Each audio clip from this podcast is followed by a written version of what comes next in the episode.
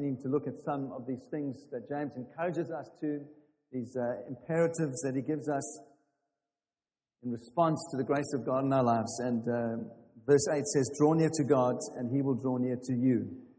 Cleanse your hands, you sinners. Purify your hearts, you double-minded." And so I'd like to speak to you today about clear thinking. How many of you would love to be able to think clearly about everything? Me too, all right? So James is giving us some clues here in the second half of this verse of how to think clearly.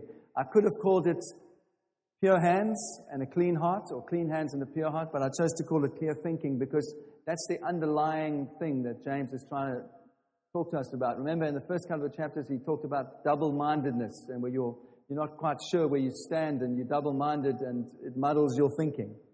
And so now he's going to talk to us this morning about thinking clearly.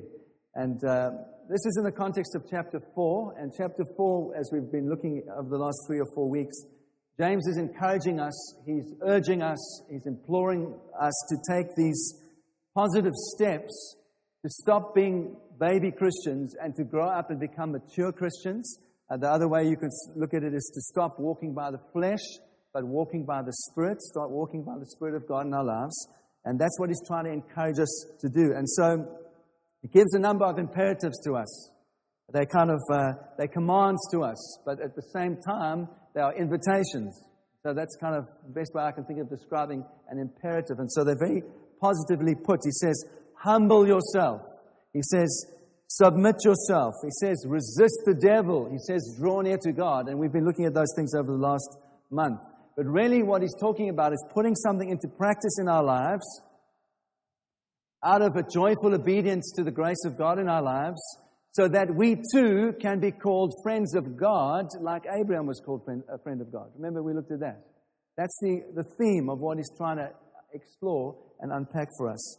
And to be a friend of God, to be someone that's cultivating an intimacy with God, certainly means that, for a start, we need to tame those desires that rage in each of us for selfishness and for to get our own way and to that our opinion is the loudest and all those kind of things. And what has James said? He said already, he said, why do you fight and why do you quarrel? Why do you insist on having your way? All of these things are at war because your heart is at war within you, and you pray with the wrong motive and you don't get what you want. And so basically James is trying to encourage us that we don't pray for our own pleasure, that we pray for God's glory.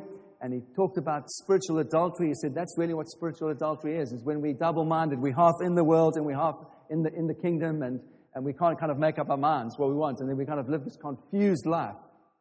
Yes? So this is the main theme of what James has been trying to explore. And in particular, in chapter 4, which we've been looking at for the last month, the particular thing that he's exploring is humility. It was something that was lacking in his day, and I want to say to you, I think humility is lacking in our day. Everyone wants their opinion to be the loudest. Everyone thinks they know best about everything. There's an arrogance in our culture that is opposite to what the gospel says God has for our lives. And so that's what James has been driving at. He's saying this kind of arrogance of wanting to get your own way, that's what makes you fight and quarrel. That's what makes you bash your heads in the church. And so he's called us. He said, no. The antidote to that, the cure to that, he's been exploring with us. He said the cure to that is submit to God. The cure to that is resist the devil. Submit to God. As you submit to him, the devil will flee and peace will be the result in our lives. And so we can't really even attempt to look at that without at least examining ourselves in some way. And I'm not a person that's into introversion at all. But I do think some healthy self-examination is a good thing from time to time.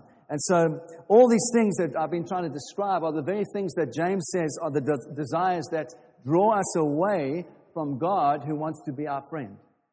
And so I want to suggest to you this morning that these simple things I've just said this morning, like submitting to God, drawing near to him, resisting the devil, if we really take those seriously, that could be the agenda of our lives for the next 6 months. If we really, really consider what James is saying. And that there's not a flippancy that we kind of in 5 minutes say, oh yeah, God, I'll submit to you, resist the devil, done, dusted, give God a nod, give him a handshake and move on with our lives. That's not what James is talking about. He's saying if we are like that, there's a double-mindedness in our lives. And that's why James is calling us to this clear thinking, to try and think clearly. I want to say to you this morning, there's a big difference between joy, eternal joy that we had looked at a couple of weeks ago, and self-satisfied happiness. They are very different roads. Being double-minded means just that, that we give God a quick nod, we do our duty for 5 minutes, we do our little devotion in the morning, and then we walk on arm in arm with the world. That's not what God is calling us to. That word through Pauline this morning, God is calling us, He's drawing us near, He's saying, come away with me, my love, come away with me. Come away. There's an intimacy He's calling us to. There's much more that He's calling us to than a very thin kind of relationship with Him. This is what James is saying. The way to eternal joy starts on this road of allowing God to change us, and then our thinking starts to clear. And so he says this thing. He says, cleanse your hands and purify your hearts. There's two things in this little sentence. Cleanse your hands and purify your hearts. Remember, James is really after two things in this chapter. He's after the outward witness of these Christians. He's most concerned that the witness that these Christians have had to the world is a bad one, because they've been fighting, they've been quarreling, they've been preferring the rich over the poor. They've been saying, we like some people in this church and we don't like other people. And so they've been saying, no, that's a bad witness to the world. And he's most concerned about their witness to the world. And then inwardly, for them personally, he's concerned that they are double-minded. He's trying to help them to see that double-mindedness is not the way forward. He's trying to help them to see that actually, really, what God wants is all of our lives, not just part of our lives. He wants all of our lives, and that does affect and change everything. And so you can't be half a Christian and half not a Christian. You can't be half in the kingdom and half out the kingdom. When you are in the kingdom, when God has radically transformed your life, everything changes. And that's why many Christians are unhappy and are restless and are all over the place with their lives, never satisfied. Why? Because they're not fully, wholeheartedly sold out for the kingdom. They're half like the world. You with me? This is really what James is trying to say. He says, cleanse your hands and purify your hearts. You know, that's very interesting language to me, because in the Old Testament, when you read the Psalms, when you read many of the Psalms, that those two things are said in the Psalms. Cleanse your hands, purify your heart. David was a skillful leader with skillful hands and a pure heart. What do our hands speak of? What we do. What does our heart speak of? Our inner personality, the things that motivate us. So James is saying, your hands need to be clean, what you do, and the inner motivation of your heart needs to change. It is both. That's what he's trying to say. It's interesting to me that he starts with our behavior first. Don't you find that fascinating? He starts with our behavior first. Really, in the context of what he's been saying to his friends, he's trying to say to them, stop discriminating against the poor. Stop preferring people in the church. Stop saying, I'm with that leader, I'm not with that leader. Stop that stuff. That is just sinful. Stop it. Yep. He's saying stop. He's kind of trying to say, well, you really are Christians, so start behaving like Christians.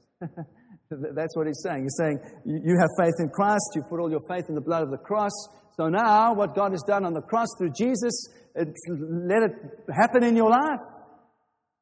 Put to death some things. Then he says, we're to deal with our hearts. Because you see, it's not just about stopping doing things that are wrong. We have to take the time to let God change our hearts. You see, and that's what I was trying to say this morning. So often in our meetings, and I want to encourage you as we meet together, we don't always have to have contributions. Yeah? In the worship. Sometimes we just need to worship and let God change our hearts by His Spirit. Of course, it's about doing good things and right things and living in a way that pleases Him. But at the same time, we've got to take the time to let God change our hearts. And you know what I want to say to you? Sometimes we don't want to sit quietly. We don't want to hear God because we don't really want to change our hearts. And we know that when we are quiet, He will speak to us. And when He speaks to us, we're going to say, okay, God, what do I do with that? I want to say the three reasons this morning why James puts it in that order. Cleanse your hands and purify your heart. The first is this. James is most concerned about the priority of the kingdom of God. That's his highest priority, is the kingdom of God. He is primarily concerned with the kingdom of God and the reputation of the kingdom of God more than he's concerned with the personal peace and affluence of every single individual Christian. When I say that, I want to put a little caveat. Of course, God is concerned with every person. Of course, God is concerned with every sheep. The scripture is full of things saying, like Jesus used the parable, said God goes after the one sheep. He's very concerned with the one. But James's logic here is that he's saying, as we think of the millions, as we think of the kingdom, as our hearts are enlarged for all of God's people and everything that God is doing, He takes care of the one. That's what he's trying to say. We start with the kingdom. We start with the big picture, and then God, as we consider the bigness of what God is doing, He has a heart for all the world, every person in the world, then the individual is taken care of. But if we start with the individual, the big thing is lost. And so as he's talking about this, the priority of the kingdom, James touches on something which is an eternal and unchangeable principle, and I want to ask that you remember this morning. It's simply this.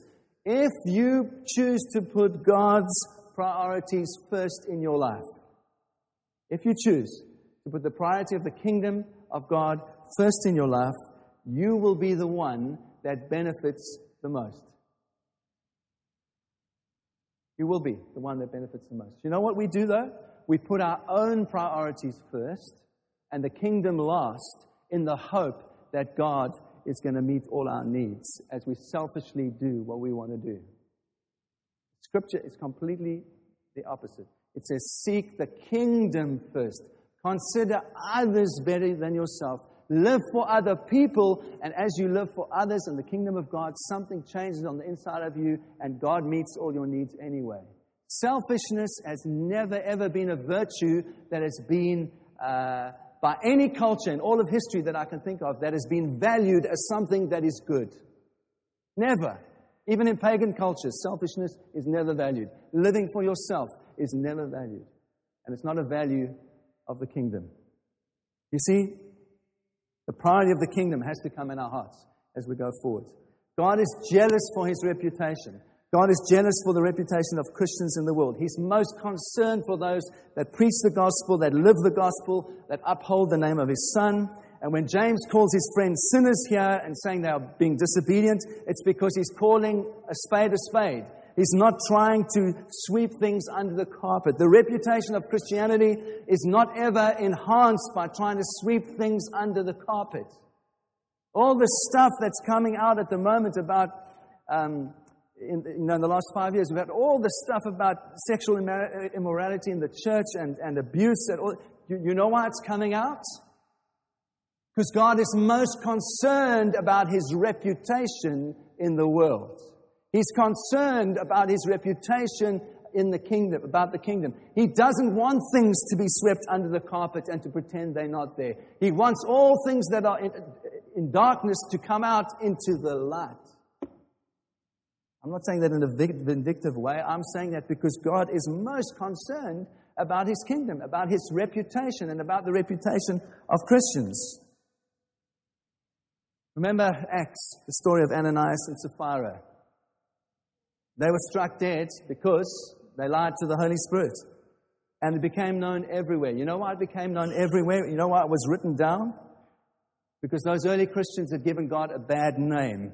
Ananias and Sapphira were not jealous for the name of God. They were jealous for their own motives. That's what they were being motivated by. And here James is saying to these Christians, you've given God a bad name. You've discriminated. You've fought with each other. You've just been bad boys and girls. You've behaved in an immature way. And he says, stop it. That's what he says. That grieved the Spirit of God. And you see, when we continue to live in sin, when we continue to not respond to the Holy Spirit, and we continue to be disobedient, and we know the things that we should be dealing with, and we don't, you know what happens? Is that we become divided in our minds. That's what James is saying. You can't live in a divided state in your mind, and sin always brings confusion into our minds. And so, this is the first thing James is trying to say. Live for the glory of the kingdom. The second thing he's trying to say is this. God is most concerned about the glory of his name as well. What do you think Christianity is about?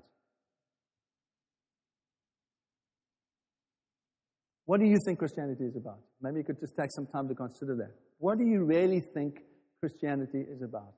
I've been amazed over 20 years now, full-time ministry, how many people think that Christianity really is there. The big picture of Christianity is there to make so that God can fulfill their needs and give them a comfortable life. That's the basic motivation of many, many Christians. That God is really there to help us through our problems. I want to say God is there to help you through your problems. Absolutely. But that is not the primary reason that God wants to work in your life. Just to help you through your problems. The primary concern that God has in why we exist as Christians is for the glory of his name. That's why you and I are on this planet. Not to have our needs met and to just carry on living and being comfortable. No, God, we are here on this planet. We've been created to do good works. We've been created because God wants us to have relationship with him, and he is concerned for his name, his glory in the universe. That's what he's most concerned about. And that's why we are here as Christians. You know, it's also been interesting to me over the years to see how many people cite personal advantage as the best reason, and sometimes the only reason, to obey God. So I've heard this over and over. I give, I tithe, I pray so that God will bless me. There's also churches that will say things like this. We're trusting God for 100 people to be saved this year, so God will bless us. The primary motivation is, I want blessing. I don't believe that's the gospel. This is the great irony, though. This is the great, maybe this word is irony. God does bless you, even when you give with the wrong motive. He blesses you. That's the irony.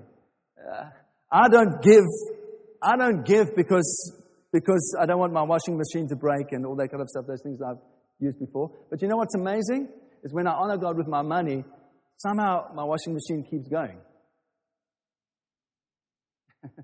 This is the great irony. You see, when you honor God in a practical way, he honors you, even if you're doing it for the wrong motive.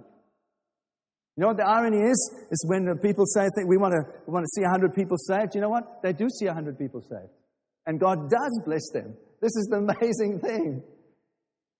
And yet, it's not the primary motivation of Christianity. I mean, you might have an amazing testimony of how God has sorted all your problems, and God has healed you, and that's all wonderful, and it's a marvelous thing to have a testimony like that. But I'm still saying to you that the primary reason that we exist as Christians is for the glory of the kingdom and the glory of God's name, not what he does for us. What he does for us is a secondary thing because he loves us. And I want to say to you, when we put the kingdom first, when the priority in our lives is the glory of God's name, our hearts are purified, our motives change, they're dealt with, we do become single-minded.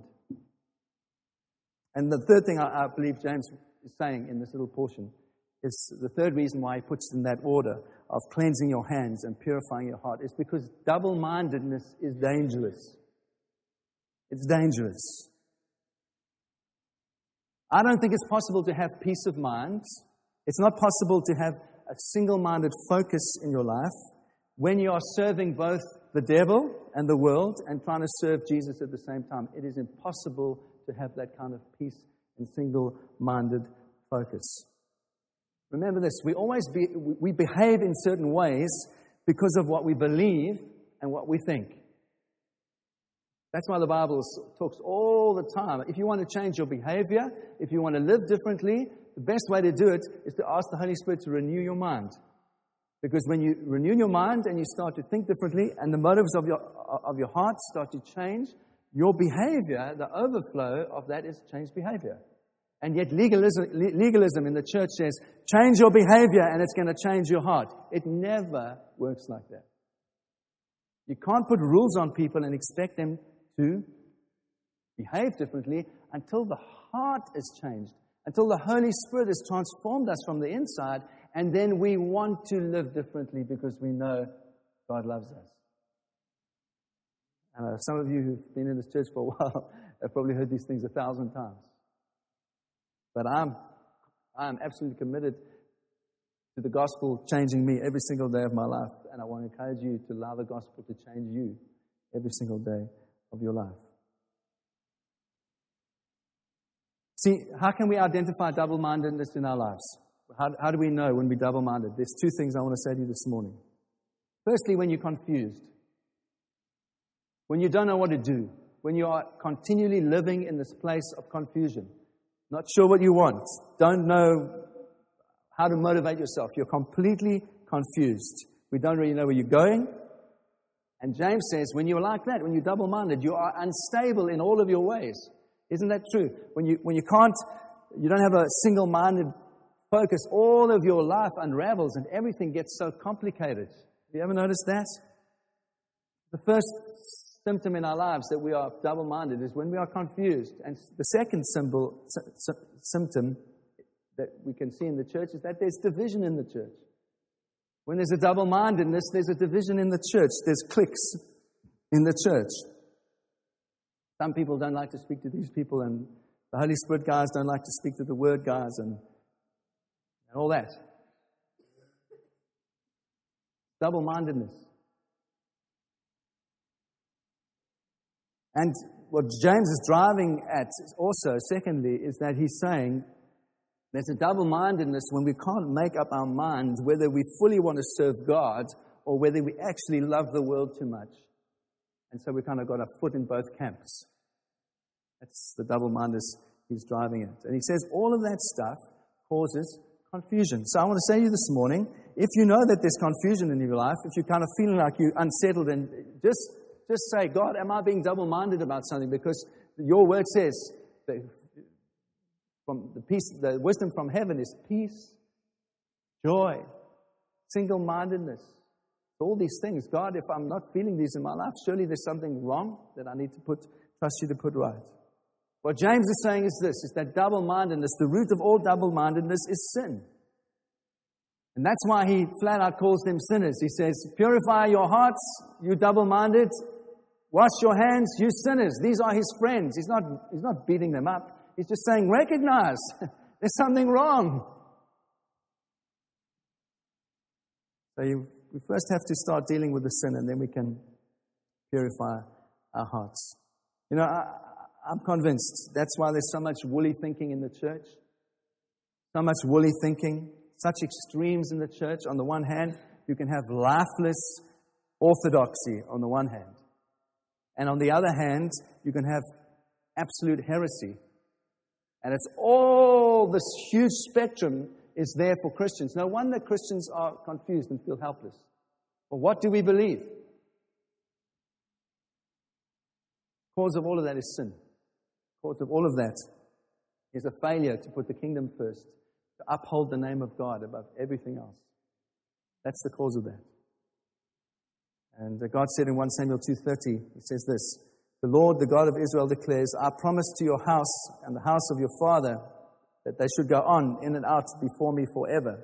But now, the Lord declares, far be it from me, for those who honor me, I will honor. There's the conditional promise that I spoke to you about last week. This Bible is full of conditional promises, not to do with our salvation, to do with our intimacy with Him. If you honor me, I will honor you. And those who despise me, I will lightly esteem. In other words, God says, I won't give them priority. Those that don't honor me. Those that do, I will honor. And so this is James's basic theological position in this portion of Scripture. Once someone has come to Christ, once you have come to Christ, once I've come to Christ, we can only get right with God by our faith in the blood of Jesus, what He's done for us on the cross. That's the only thing that gets us right with God, is what Jesus has done. Do you agree with me on that? That's what we preach the gospel in this church. That's what we believe. However, what James is saying is, it doesn't just stop at the cross, because there's a joyful obedience that comes in the lives of those that love Jesus, where their lives start to be transformed and come into line with the fullness of what Christ has done already on the cross. That's called sanctification. That's what it's called. That's the theological word. That's why he says, good, you've repented. You've come to Christ. You've put all your faith in the grace of God. Now, cleanse your hands. You get what I'm saying? Now, you, by your will, you do something in your life to do all that you can so that what Christ has done on the cross is real and living and your experience in your life. So you might say to me, Ant, God's already cleansed us. It's not what we do. God's already cleansed us. And you are absolutely right. God has already cleansed us. Acts 15:9. He made no distinction between us and them, having cleansed their hearts by faith. Ephesians 2:5. Husbands, love your wives as Christ loved the church and gave Himself up for her, that He might sanctify her. There's the word again, sanctification. Having cleansed her, past tense, by the washing of the water of the word. These things are all true by grace. Absolutely, that's what I hold to with all of my heart. These are things are true by grace. In John 15:3, already you are clean because of the word that I've spoken to you. I agree with you. We're already clean. Absolutely already clean.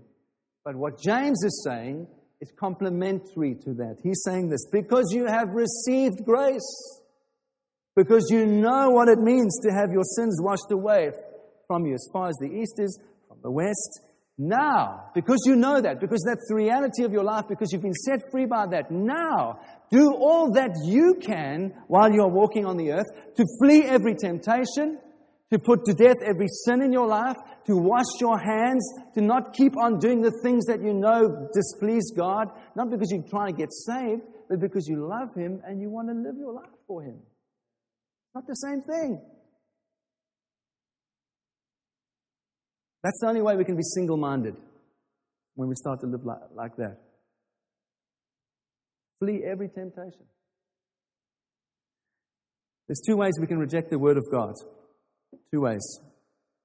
For the non-Christian, the biggest obstacle to the Word of God is that the Christian faith says that all you need to do to be saved is to believe on Jesus. You don't have to do anything. That is a stumbling block. You know why that's a stumbling block? Because we live in a world that says, actually, we are good people. We're actually quite nice. And we've actually got something to bring. And so we bring all of the wonderful thing that we are to the cross. And the Christian faith says, actually, no, you don't. You bring nothing. All your righteous deeds are full. It's offensive to humanistic thinking. That's why the cross is so offensive. That's why people say, I don't believe that. Why? Because there's something good about me. I'm a nice person. I haven't murdered anyone. I'm a good guy. Are you saying that I'm a dirty, rotten scoundrel? Yes, I'm saying you are a dirty, rotten scoundrel. Just like me. Every single one of us. Not one of us, the Scripture says. There's not even one, the Psalms say, that have had a heart after God. Not one. Don't think you are the exception, because the Scripture says there are no exceptions. We are all in the same boat. We're all in desperate need of a Savior. That's why people reject the gospel. It's offensive. their pride. And the second way that we can reject the word is what James is trying to say to us here. We can reject the word by trying to pretend that there is not a vindication that comes like there was a vindication for Abraham. Remember? He offered up his son, and God said, now I can see that you fear me. You are my friend. What am I trying to say? There was a vindication. The cross was vindicated in Abraham's life.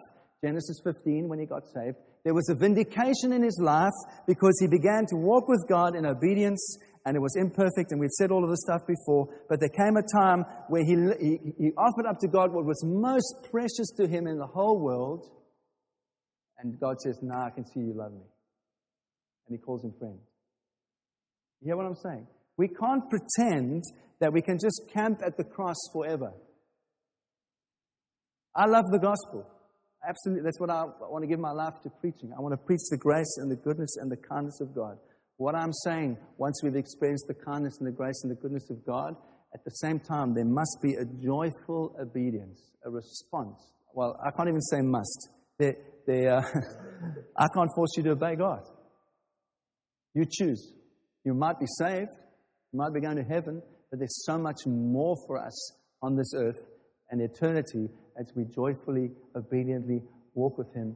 His burden is not heavy, it is light. And we begin to experience something much, much more of the kingdom. And you see, I believe that what James is saying here is absolutely essential for us as believers. Because it will keep us from two things, and I've said this before, a sterile, orthodox belief that has no life, that has no spirit. It will keep us from that on the one hand, and it will keep us also from absolutely irresponsible, ungodly life on the other. If we'll learn to walk in the way that James is saying that we should walk. James wants us to see that God has done all that we need in Christ. And we celebrate that with all of our hearts. But God also wants from His friends, He wants an active obedience in our lives, a joyful, active obedience in our lives, that we leave behind everything that we know is sin. Everything that we know is causing us to fall into temptation. That's why He says, once you've experienced the grace of God, cleanse your hands. Do all that you can to flee. I love what R.T. says, R.T. Kendall. Because remember, James is not talking about being saved. He's talking about sanctification. He's talking about how we live. And R.T. says a wonderful thing. He says, the heart is the seat of saving faith. In other words, God always starts. When He saves us, He starts in our heart. What was dead, He brings alive. Yeah, by the power of His Spirit, when we are born again. But, he says this, the will is the seat of experimental faith. In other words, how we experience God in our lives has much to do with our will. If we want stable mind, if we want clear thinking, then we have to start exercising our will. We are saved by doing nothing. I believe that with all my heart. Now that you are saved, you start to do something. What you start to do is you start to joyfully obey God as He reveals to you by His Spirit what needs to change in your life. You joyfully obey. That's how it works. Saved by faith, joyful, happy obedience because of grace. That's how it works. How long have I been going? Too long? Because I've got just a couple of points. Is that right? So how do we cleanse our hands? Well, there are 3 C's I have for you. 1, conviction. 2, contrition. 3, confession. That's how we cleanse our hands. You know there's some issues in your life. This is how you deal with them. And I want to start with the last one. I want to start with confession, because confession is the verbalization that you are sorry for what you have done, the way you have been. When you confess something, that's what it means. But I'm not talking about a ritual. I'm not talking about confession in the Roman Catholic sense, is that you actually go to the confessional, you say, forgive me, Father, for I've sinned, and you just kind of say all the stuff. and then you leave again, and your behavior, your life doesn't change. That's a ritual. That's not what James is saying. He says what comes before that is contrition. What is contrition? Contrition is the awareness that what you have done has hurt God and has hurt other people. That's what it means to have a contrite heart. It means you've got a humble heart. You're not walking arrogantly. There's a humility. And what comes before that, James says, is conviction. There has to come first the Holy Spirit with his laser scalpel. He just comes and says, that thing. And you say, oh yes, God, I know, I'm so sorry. And you are convicted of that. As you are convicted of that, there is a contrition that comes which says, I'm aware that what I've done, Lord, has hurt other people. And that also needs to come. And then there's the confession. And when you confess, what you actually are saying is, God, I'm walking away from that. I don't want that anymore. I choose, that's what we said, metanoia, to walk completely opposite direction, away from the thing that you know has hurt God and hurt other people. You walk away from it with all that you can, with the act of your will, with a joyful obedience, with passion, you walk away from it. And you see, I believe this. I've seen this many, many times over. Some people have an assurance of their salvation and they have a peace that is just settled and sure. And I believe there's a link between being sure of your salvation and obedience. I believe there is a link. Our hearts are always the seat of saving faith. God always saves us by grace in our hearts. But I want to say this to you. If once you're saved, if you continue to be a worldly, double-minded Christian, if you continue to walk in ways that you know displease God, you know what happens? It backfires on backfires on you. And what happens is that you begin to think, was I ever saved in the first place? Your own confidence of your salvation is undermined if you continue to walk in disobedience. I'm not saying we ever lose our salvation, but I am saying that sin can so affect our hearts that we become confused about our own salvation. And I've had many conversations over the years with people on this very, very issue. And it is linked with how much we joyfully obey. You see, our sanctification, I believe it has a lot to do with preparing our hearts and so that we can see Jesus clearly in how we live. What I'm trying to say is that James, he says, there's something called sin that it jams the network of the assurance of our salvation being transmitted through our lives to the world. When we are sinful, that network gets all scrambled, it gets all jammed up. And when sin is removed, when we do all that we can to flee from sin, it purifies our hearts. We can see Jesus more clearly. It energizes us. And then we do wonderful things for Him as we allow Him to deal with sin in our lives. That's why I've met a number of people in my life that I would say are godly people. And these people have this thing in their lives. They have learned a joyful obedience. Nothing seems to get them down. No matter whether their circumstances are good or bad, nothing seems to get them down. And because they have this joyful assurance in their lives, they have this effective energy as well. And they're not up and down, up and down, up and down. There's a consistency, there's a joyful energy, there's an obedience that comes. And this is what I'm trying to say to you, I believe James is saying. It's not that that person is more saved than you. It's not that that person is more justified than you. It's just that their transmitter is less scrambled than yours. Because they are, out of obedience in their lives, are learning to walk by the Spirit. That's all it is. So they're not more saved than you. They're not more righteous than you or me. They're not more spiritual. No, their transmitter is just more effective. They're not being jammed by sin. They're quick to repent, quick to say, sorry, God cleansed me. And that's what God is calling us all to. So lastly then, why does James add that we must purify our hearts? So all this stuff, hoping you taken on board this morning, together with me. Let's cleanse our hands. Why does he add then? Why does he say purify your hearts? Well, I've been thinking about this week, and I want to say this. I think when we're in a backslidden state, when we're actually worldly, our thinking becomes distorted. The way we see God becomes distorted. When we are backslidden and we hold grudges against other people, and we fight and we quarrel with each other, what happens is that our thinking about those people becomes distorted. And so we're suspicious of them. And we can't actually really engage with them because we don't really trust them, because we're still suspicious of them. Are you with me? So James is saying, when you've repented, when you've understood, oh God, I'm so sorry that it's displeased you, he's saying this. He's saying, don't rush on. Don't rush. Actually, admit to yourself that your thinking is distorted. Admit to yourself that there's something in your heart that needs to change, and then give God the time, by the power of His Spirit, to change your heart as well. It's very good that you've repented from your sin. It's very good. It's the starting point. But at the same time, purify your heart. Don't rush to say, Jesus, I admit I've hurt you. I'm sorry. Okay, now please, by your Spirit, change me. I'm saying that, I want to say this to you. That might take a long time.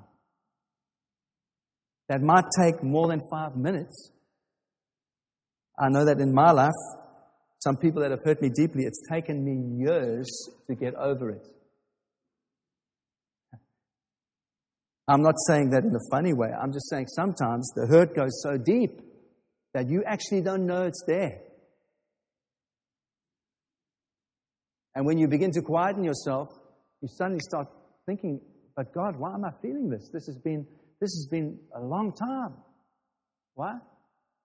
Because God wants to heal the heart. He wants to purify the heart as well.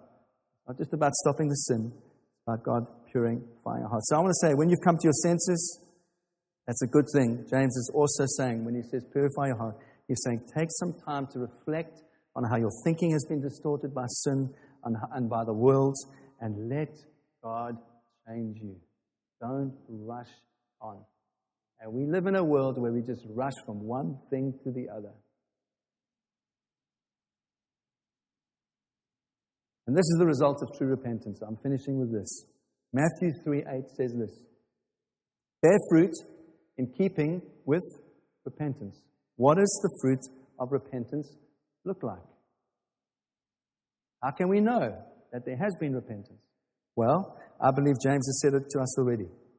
He said, he's used a different language, but it says the same thing.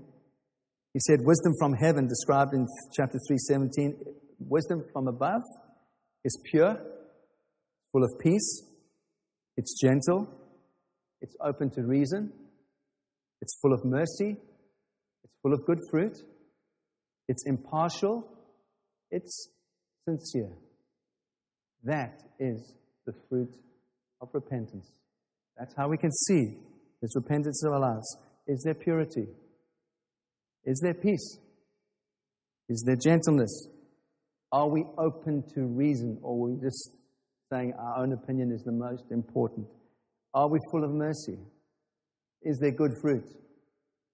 Impartiality, sincerity. See, when we embrace wisdom from heaven like that, when we see that in our lives, we say goodbye to bitterness. We say goodbye to vindictiveness. We say goodbye to gossip. We say goodbye to confusion. And at the same time, we welcome clear thinking. We welcome a sense of purpose. We welcome direction. We welcome living for the kingdom. I trust everyone here this morning knows Jesus. I trust that we're all saved. And if you're not, I'd love to pray with you. All right? If you don't know Jesus, I'd love to pray with you. But I want to say this. God has saved us, and that's wonderful. We are created. You and I are created for good works. We are created to uphold His name in this world. We live. That's the purpose that we're living for. If we shrink back from that great, great calling that we have by disobedience, if we shrink back from that, the result is distorted thinking.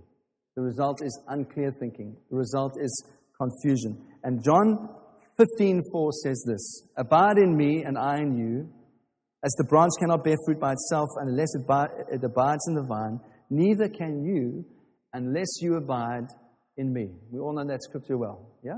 Can I ask you these questions? Just think about these questions as I finish. Can you imagine Jesus despising the poor? Can you imagine Jesus respecting only the rich?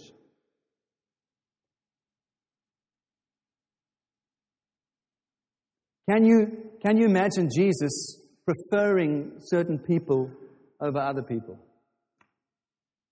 Like in this congregation. I like that one, don't like that one. Can you imagine Jesus holding a grudge?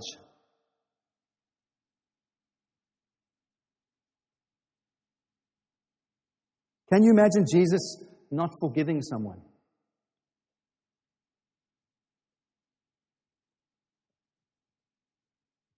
Can you imagine Jesus taking advantage of other people's weaknesses or other people's